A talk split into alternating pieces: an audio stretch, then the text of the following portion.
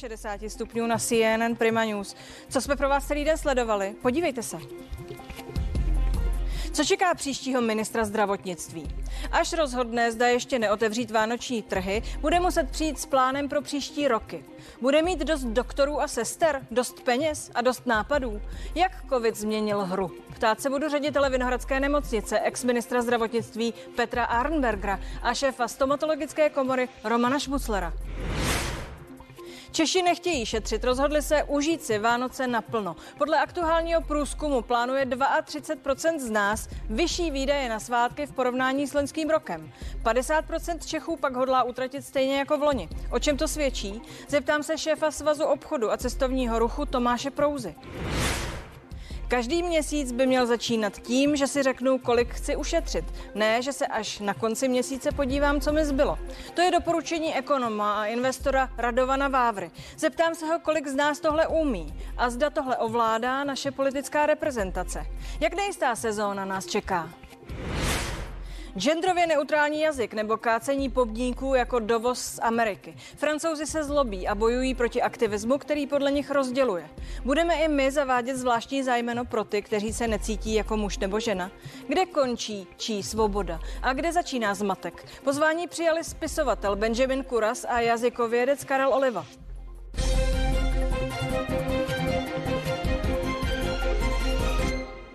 Už zítra nastoupí do čela rezortu zdravotnictví nový šéf, Vlastimil Válek 09. Na ministerskou židli se tak po právníkovi posadí lékař. Jak se nový ministr staví k řešení koronavirové pandemie a jaké jsou jeho priority? Schrňme si to. Nová vláda a nové programové priority. Nastupující kabinet chce v oblasti zdravotnictví zajistit dostupnou lékařskou péči v regionech nebo finančně motivovat občany dbající na prevenci. Součástí programového prohlášení vlády je také pravidelná valorizace pladeb do zdravotnictví za státní pojištěnce. Koaliční program pěti koalice kromě toho počítá také s pokračováním digitalizace zdravotnictví, podpory vědy a výzkumu nebo se zvyšováním zdravotní gramotnosti občanů. Priority a prohlášení bude v ministerském křesle nově prosazovat lékař Vlastimil Válek. Ten vystudoval obor všeobecné lékařství a je přednostou kliniky radiologie a nukleární medicíny v Brněnské fakultní nemocnici. Válek je od roku 2013 členem TOP 09 a od listopadu 2019 jejím místopředsedou. V minulosti zastával post zastupitele Jihomoravského kraje. Poslancem je od roku 2017. Válek přebírá ministerstvo v současnosti ostře sledované v souvislosti s koronavirovou pandemií. O tom, jak bude nový minister při řešení krize postupovat, se toho ale moc neví. Řešení pandemie se blíže nevěnuje ani programové prohlášení vlády. Z dosavadních mediálních výstupů však vyplývá, že nastupující ministr zdravotnictví není zastáncem povinného očkování. Očkování jako takové ale považuje za stěžejní prvek při řešení epidemie. Nevyloučil ani čtvrtou dávku. Jednou z válkových priorit je navýšení PCR testování. Válek plánuje i změny ve vedení fakultních nemocnic. Pro zdravotnický deník uvedl, že by měli jejich ředitele a další pracovníci znovu projít konkurzem. Tereza Čápová, CNN Prima News. A já ve studiu vítám bývalého ministra zdravotnictví, ředitele fakultní nemocnice Královské Vinohrady Petra Arenbergera. Dobrý večer. Dobrý večer. Tu. A je tu se mnou také stomatochirurg Roman Šmusler, šéf stomatologické komory. Vítejte, dobrý večer. Ahoj, hezký večer.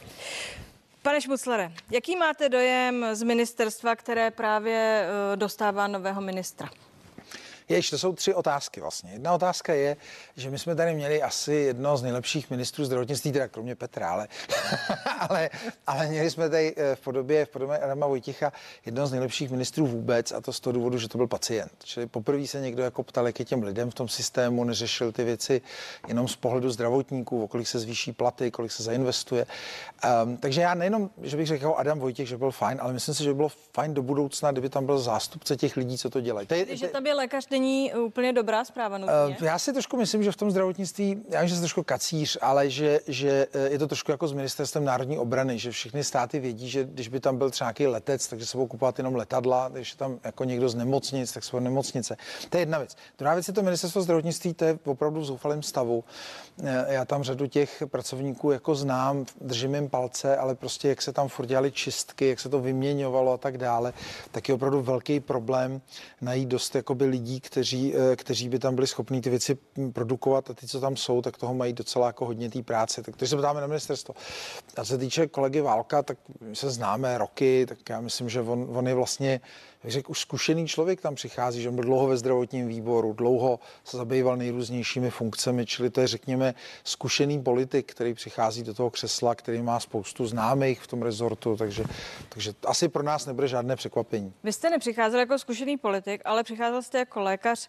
Na chvíli ale přece jste nahlédl do střev eh, ministerstva zdravotnictví toho času utopeného v covidu. Co zásadního teď ministra zdravotnictví podle vás čeká, až tam přijde, zasedne a rozhledne? Dnes? Tak já myslím, že to není jenom řešení toho úřadu jako takového, ale samozřejmě provozu zdravotního systému v České republice, který určitě eh, vyžaduje nějakou opravu, o které se mluví vlastně posledních 30 let, ale nikdo neměl úplně odvahu eh, ji udělat, anebo eh, tak, jak jsem tady říkal někdy na jaře, když jsem seděl na místě Romana, tak jsem říkal, že ministerská funkce není nijak stabilní místo a že je to, já jsem to nazval tenkrát sebevražednou misí, což si myslím, že asi u pana profesora Válka nebude ten případ, protože on je opravdu zkušený manažer. Tak vy jste to taky přežil. Já jsem to taky přežil, žiju tady, ano, to je pravda.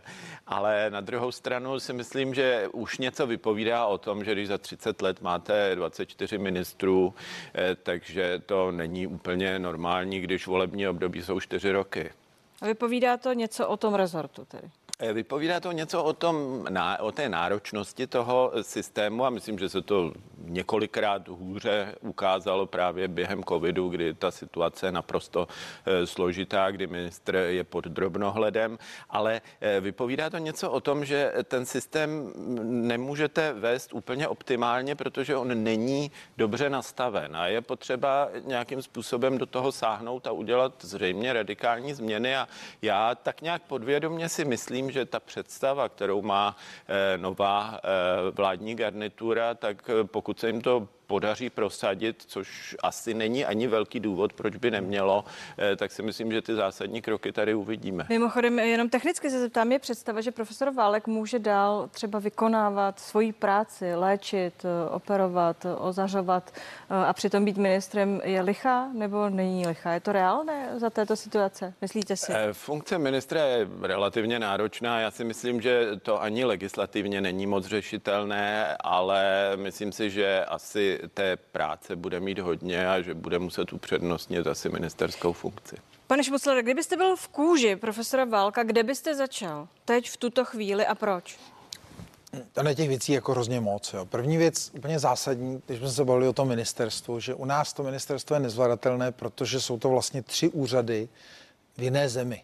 Jo? V normální zemi uh, by to dělali tři úřady. Čili třeba vzdělávání lékařů obvykle v civilizovaných zemích řeší lékařské komory, protože to můžou řešit docela jako rychle, sejdou se, během půl roku dají věci do pořádku. To je prostě šílená věc, tam, tam upřesňování, vzdělávání. Oni na to nemají lidi, oni musí nějaký ten profesor přijet, musí se domluvit, se nedomluvit.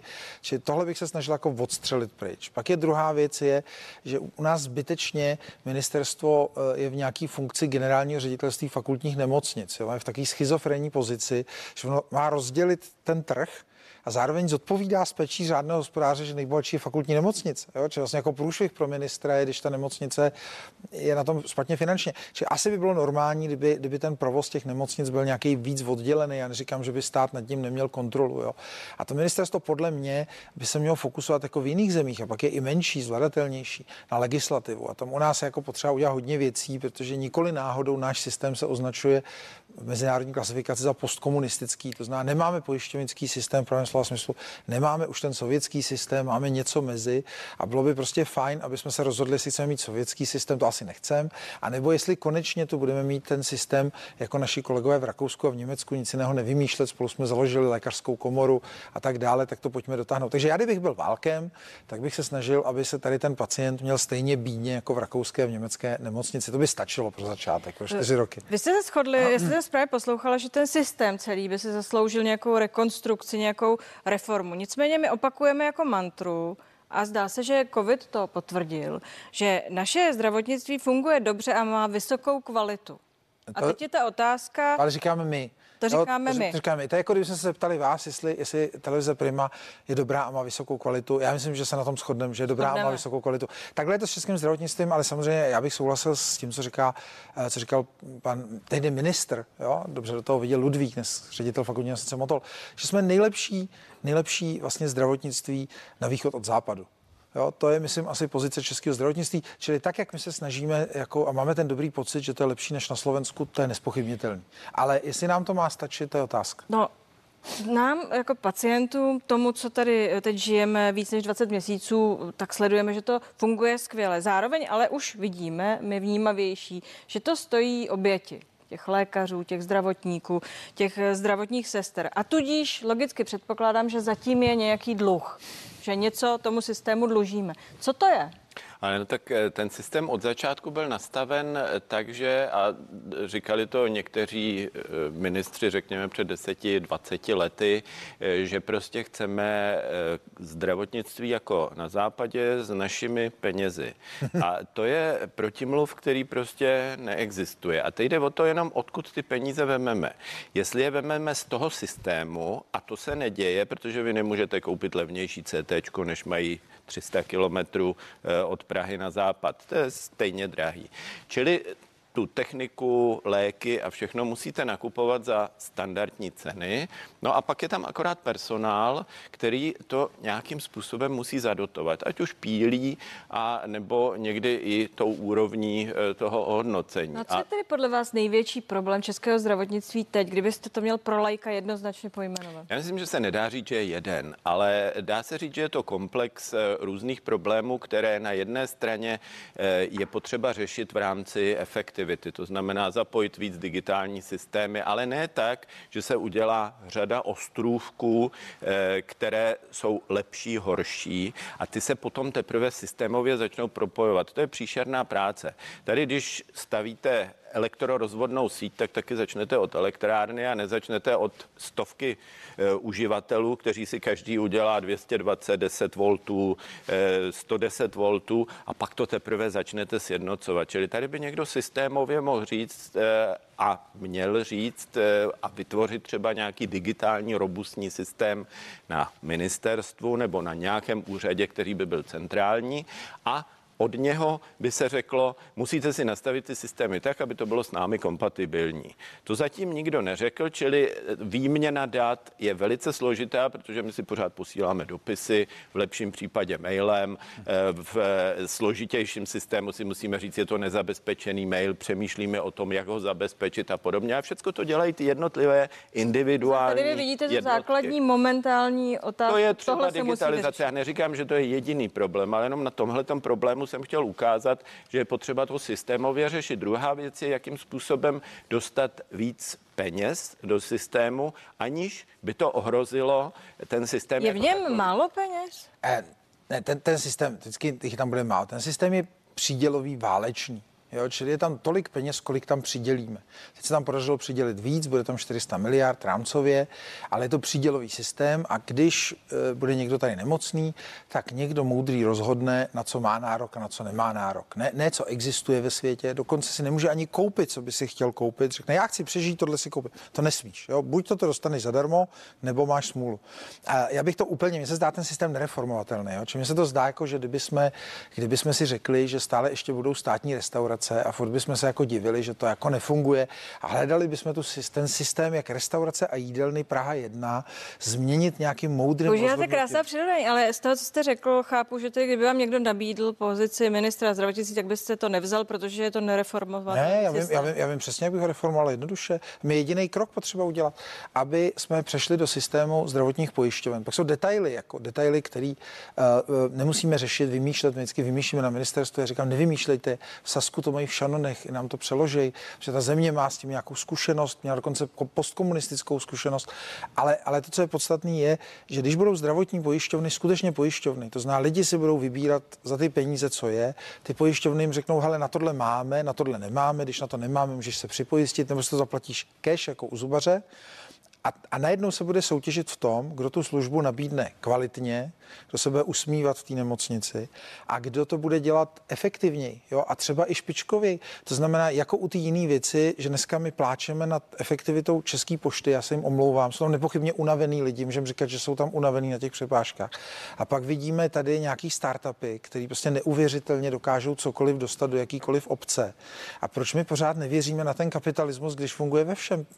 Já jako nechci strašit tím, že bychom chtěli natvrdo přejít na, eh, řekněme, win-win no. systém, ale to, co je důležité z tohohle toho vytáhnout, je, když už tam dáváte nějaké peníze a dáváte jich třeba víc a dáváte jich hodně, tak je potřeba taky sledovat, co se s nima děje. A kdo to má sledovat? Na jedné straně, jak říkal Roman, by to měly být ty pojišťovny, které si řeknou, my si nakoupíme něco někde a koupíme si to samozřejmě efektivně. To dneska eh, zatím takhle definováno není. A další důležitý krok je, že si přímo ten uživatel hlídá, co se s těmi penězi, které tam od něj jdou, anebo které tam od něj šly, nebo které za něj platí ten stát, tak jak jsou užitečně pro něj využívány. Čili Tohle je potřeba nastavit. Já jsem to řekl velmi obecně a myslím, že v řadě eh, volebních programů už jsme to četli za posledních 30 let. A teď je to jenom potřeba I v tomto, zrealizovat. I v tomto? Věříte, že teď se to může stát? Já si myslím, že teď je nastavený systém tak, že pokud bude vůle, tak není tak složité to prosadit. I po tom marazmu, kterým ještě stále procházíme? Ale no tak to je, to je choroba, s kterými se setkáváme, řekněme, dobře, teď zrovna víc preferujeme nějaké zánětlivé hmm. choroby dýchacích cest hmm. a e, okolí, ale je to pořád naše práce. My jsme lékaři a kdyby nebyli pacienti, tak e, my musíme dělat něco jiného zrovna. To polituje zemědělce, ale... že v létě musí v horku jezdit s kombajnem. Všichni odpočítávají, prostě kdy ten covid ale... skončí. Předpokládám, že sestřičky u vás v nemocnici, u vás se odpočítává, kdy to skončí? Víte, kdy to skončí? Ne, to je strašně, ne, Čím já, to skončí? Já, to je, přesně víme, že v Evropské unii jsme se domluvili, že 22.3.2022, takže to víme jako to datum, víme jako jsme se domluvili, že skončí covid. Ne, my jsme jako si řekli, nějakým datum to musí skončit a aby jsme to mohli koordinovat, tak je to 22.3.2022. Tak to si teď všichni zapomněli. Německá spolková republika si to dala do koaliční smlouvy, Austrálie to odsouhlasila. Je to orientační My to datum. tam nemáme. Ne, jo, ne, je to orientační datum. Když to bude v Německu, tady to bude taky, to jsem v klidu. Jo, ale, ale to je, řekněme, orientační datum. Podstatná věc, tohle bych jako neřešil řešil ten covid, jak poběží. Pro nás hlediska zdravotnictví to, to je jako v obráceně. Eh, v době covidu se nejvíc odlužilo české zdravotnictví. Je to nej, největší bonanza v historii českého zdravotnictví. Nejvíce zvýšily platy. Jo? Čili je to tak, jak to bývá třeba před Vánocema v obchodech. Hodně se pracuje, ale taky hodně je peněz. Není jediná nemocnice ve ztrátě. Na druhou Či... stranu stoply se operace, eh, eh, vystupují tu zdravotníci, kteří jsou na pokraji zhroucení a také ti, kteří chtějí opustit systém.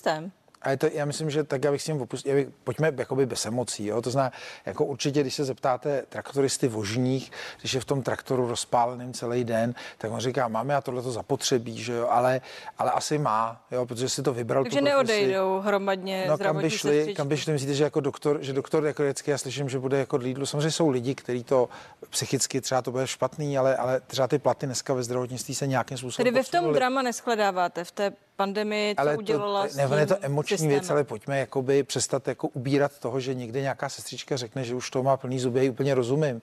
Ale to neznamená, že, že máme vyděsit pacienty, že tady hroutí systém. My samozřejmě jako manažři musíme pracovat s tím naším týmem, který máme. My máme v nemocnici 3,5 tisíce zaměstnanců a nejde, aby všichni odešli a nesmím to hlavně dopustit já, to znamená, musím s tím týmem pracovat, musím se snažit nějakým způsobem ulevit. Eh, minule jsem tady říkal, že se nám podařilo třeba lépe rozprostřít eh, pacienty po Praze, po pražských nemocnicích, to dřív nebylo. A třeba konkrétně naše nemocnice, nebo ještě další, třeba Tomajerova nemocnice, nebo Bulovka, měli velkou zátěž, co se týče akutních pacientů. A zase eh, COVID ještě více zdramatizoval tuhle tu situaci a to byl právě ten impuls k tomu, že se nám podařilo udělat dohodu mezi záchranou službou, ministerstvem a nemocnicemi, aby došlo k rozptýlení těch Tedy pacientů jinými slovy ten COVID přinesl, my pořád vysíláme dokola, že je to pro to zdravotnictví naprostá zátěž, neúnosná katastrofa, ale přinesl tedy i nějaké, řekněme, pozitivní... Přinesl, přinesl rekordní peníze, takže to, to je dobře. Přinesl rekordní nárůst platů přinesl ukázku, že řada věcí jako dálkový komunikace s pacienty, koordinace v České republice, že jde. A jestli teď asi přijde to, že ne covid, jo, ale zvýšený náklady na teplo, na elektriku, to, že všichni budou chtít dát platy, nás asi donutí racionalizovat některé věci. A my jsme si ukázali, že něco umíme. A mně se zdá, že teďka, když teď se vrátím k té otázce na tu vládu, jo, to zná, jestli ta situace je zralá ke změně. Jestli je tu vláda od zítřka, která má 108 poslanců, ovládá Senát, má dobrý vztahy s prezidentem republiky, kdy jindy než teď, čili, čili jestli oni neudělají tu změnu, tak to bude hrozná škoda. Ale je to, je to opravdu na nich, protože tuhle situaci tady už neměl dlouho nikdo, že měl veškerý mocenský páky v sobě. V každém případě oba mluvíte o tom pozitivním, co ten COVID eh, přinesl. Nemluvíme tak proto, že jsme v Praze, že vy jste ředitelem velké fakultní nemocnice, že eh, vy eh, tady řídíte velký soukromý ústav. To znamená, ptám se, není to trošičku pohled od nás, protože vidíme ty nemocnice malé, kde jsou ti lidé na pokraji zhroucení, nemají peníze řeknu, celé to jinak. Ano? Jednak v té malé nemocnici třeba kolikrát tu zátěž jako mít neměli, to ještě věc, kterou musíme jako dochytat, že, že my tady teďka nechci jmenovat ty tři nemocnice v republice, o kterých se mluví pořád dokola a těm měl dávno někdo pomoct. To znamená, dá se ta krize dopředu spočítat. Tady vždycky jsme hrozně překvapení, že přijde vlna covidu. Američani nám říkají, za měsíc máte vlnu covidu a teď říkají, jsme best in covid. A pak, když je to už na vrcholu a končí to, tak se začne zavírat jako vánoční trhy. Jo. Ale dá se říct, kdyby se nechala hygienám volná ruka těm paní, oni to umějí, tak oni by věděli týden dopředu, že v Uherském hradišti se to až neplnit. A byla prostě situace v často Uherský hradiště evakuovat a poslat to do Zlína, do Olomouce, do Brna. To, to je jeden příběh. To znamená manažerská selhání. Ne, ne, ne, ne, to nechci selhání. Druhá věc je, že já nechci snižovat bol lidí, kteří e, říkají, že jsou unavení, že toho mají dost. Já, já, já se jim nechci smát. Jenom chci říct, že my jsme něco jako vojáci. A prostě je dobrý být voják teď, možná v české armádě, a když přijde válka, tak je to blbý. Jo? A my jsme teďka v té situaci v toho boje a myslím si, že ten národ čeká od těch zdravotníků, že to zvládnou. Čili, čili já si myslím, že všechny ty, já hrozně tleskám všem zdravotníkům, je jich spousta, kteří říkají, hele, je to těžký, ale my to zvládáme. To, to se mi hrozně jako líbí. A, ale, ale ty, co, ty, co říkají, že to nezvládají, tak mám pro ně lidský pochopení. Vy přikivujete, eh, zeptám se ještě jinak. Eh, přichází nová vláda, vy říkáte, že to očekáváte vlastně eh, jako možnost těchto těch změn a nových startů. Nicméně zároveň jsem se dočetla, že pan ministr Válek by rád, aby zrovna lidé jako vy, tedy šefové fakultních nemocnic, šli po jeho nástupu do konkurzů. Znovu se to obsadilo, eh, abyste se taky přihlásil, protože jste ředitel do toho konkurzu a aby se to všechno začalo od nuly. Je to správný krok podle vás? Já myslím, že každý minister si musí zmapovat ten svůj rezort a pokud chce slyšet eh, od nás jako ředitelů, jaké máme další plány a jestli třeba zrovna eh, chceme nějakým způsobem ještě dál postupovat v rámci třeba úprav toho zdravotního systému a podobně. Čili já myslím, že to naprosto legitimní, víceméně Samozřejmě každý minister si do určité míry mapuje ten rezort a zvlášť přímo řízené organizace jsou nastaveny tak, eh, aby eh, kooperovali s tím ministerstvem. A já si nemyslím, že není důvod, aby nekooperovali, ale eh, na druhou stranu my samozřejmě jsme všichni připraveni dál pokračovat v naší práci a uvidíme, rádi vás se to nedotýká, neuráží, přihlásil byste se do toho konkurzu a připadá vám to jako fair začátek? Já myslím, že řada eh, takovýchto eh, činností, a to není jenom ve zdravotnictví, prostě když přijde nový vedoucí, tak se podívá na ten tým, který má u sebe a chce vědět, eh, jestli ten tým vyhovuje těm jeho představám nebo ne. Pane docente, eh, podívejme se na to ještě jinak. Součástí toho systému jsou také pacienti. A já jsem se dočetla v průzkumu, byli, no. ano, eh, že 60% eh, Čechů neví nic o tom v podstatě, jak o sebe pečovat, jak zůstat zdraví, jak se vyhnout tomu, aby se stali aktivním účastníkem toho systému. A vlastně ani to ty lidi moc nezajímá. Neměl by ten systém zdravotní, kterého se to tak bezprostředně týká, právě s tímhle začít třeba něco dělat? Já vám řeknu jednoduchá čísla, abych dlouho nebrečel. Jo. Eh, je jedna jediná země v Evropské unii, která neví, kolik má zubních kazů a nedá ani korunu na prevenci zubního kazu, a to je Česká republika. Jo. Všude jinde to jako funguje. Eh, dává se tam, když se dává něco symbolicky. Ku podivu my jako Česká stomatologická komora, abych nebrečel, tak před dvěma lety jsme měli nejvíc akcí na světě preventivních za peníze zubařů. Um, a to víc než Čína na počet eh, jako absolutní. A ten princip je takový, že my víme, že kdyby jsme dali 50 milionů korun ročně do prevence, tak bychom se asi mohli brzo dostat tam, kde bude většina zemí v EU brzo, že ty děti skoro nemají kazy. Ne, ne že nemají vůbec, ale skoro 50 milionů ročně. 50 milionů ročně. A ta, ty, to ošetřování těch kazů těch dětí stojí asi miliardu. Takže kdyby byly ty zdravotní pojišťovny, a teď kdyby stát řekl, nemám ani korunu, já po něm nic nechci po tom státu, tak kdyby ty pojišťovny řekly, hele, nás ty dětský kazy stojí miliardu, plus, plus, plus, plus prohlídky. A tady za 50 milionů ročně někdo nabízí, že ty děti naučí čistit zuby, což mimochodem ve Švýcarsku v řadě zemí mají nějakých 4, 4 hodiny o tom, pak je kontrolují a tak dále. Tak ta kazivost, kdyby klesla z té miliardy, ne na nulu, kdyby klesla na půl miliardy, tak říct, hele, za 50 milionů jsme ušetřili půl miliardy. A kdyby ta zdravotní pojišťovna byla fakt zdravotní pojišťovna, kdyby jenom nepřerozdělovala peníze podle úhradové vyhlášky nějakých drobných dohod, tak tohle každý ředitel udělá takhle. Vidím, že souhlasíte, tady je to 50 milionů uh, ročně. Kolik by to bylo, kdybychom se bavili o prevenci těch zbylých zásadních chorob, které nás tady uh, mučí, kardiovaskulární choroby, onkologické problémy. Kde ta prevence je? Děláme to, děláme to dobře, investujeme do toho. Neměli bychom přidat právě tady, když už mluvíme o tom systému. Samozřejmě každá koruna, která se vloží do prevence, tak ušetří asi 3 koruny nebo 3,50 potom v léčbě. Eh, to je totež jako, a vy víte, že už 15 let jezdíme po republice se stanem proti melanomu. Ale je to jeden děláme, to je, to, je to jedna choroba, ale to není o to, že my vyšetříme 4 tisíce lidí během 4 dnů. To je o tom, že se o tom mluví, že tady sedíme a řekneme si, eh, jsou kožní nádory a jsou i jiné nádory, které jsou preventabilní, těch asi 40%. Čili my když odcucneme 40% z těch asi 90, milion, 90 eh, tisíc nádorů, které každoročně se objeví, tak 40% už je docela pěkné číslo a je rozdíl, jestli je nemáme, nebo jestli je podchytneme úplně v počátečním stádiu, anebo jestli musíme dávat biologickou léčbu, kde Velmi každý jasně. pacient budete, milion budete potom ze svých pozic volat, aby i tohle bylo uh, na stole případě nového vedení? Samozřejmě snížení přísunu pacientů do systému, kteří jsou obtížně léčitelní nebo vůbec nevyléčitelní, nebo kteří ten systém stojí hodně peněz, aby byli vyléčitelní, eh, tak eh, nám to ušetří spousty peněz eh, na něco jiného, jsme, na zvýšení třeba těch platů v, nebo že na lepšení ani, péče. Ani korunu, tak my si to prostě zorganizujeme. Jo? Pánové, jak ty zuby, tak ty kožní díky, věci budou. Díky, musíme končit. Díky za tu debatu. Mějte se moc hezky. Já můžu ještě poděkovat všem zdravotníkům, kteří pomáhají v covidu, protože my jsme sice říkali, že ne úplně je to tak nejdůležitější, ale samozřejmě to nasazení je obrovské. Já ne, ne, důležitý to je, všem děkujem, jenom prostě zkusme prostě ještě dodat těm lidem tu odvahu a, a dejme, dejme jim najevo, že to zvládneme. Pánové, díky. Díky, hezký večer. Děkujeme. A my pokračujeme. Proč se někteří z nás rozhodli právě letos na Vánoce utrácet víc než v loni? O čem to svědčí a jak to dopadne?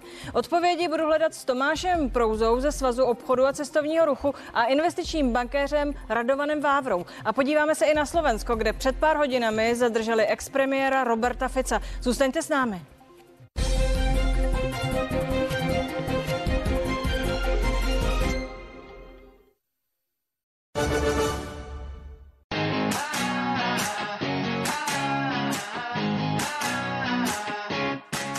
Všechny naše dobroty najdeš na www.bigboy.cz.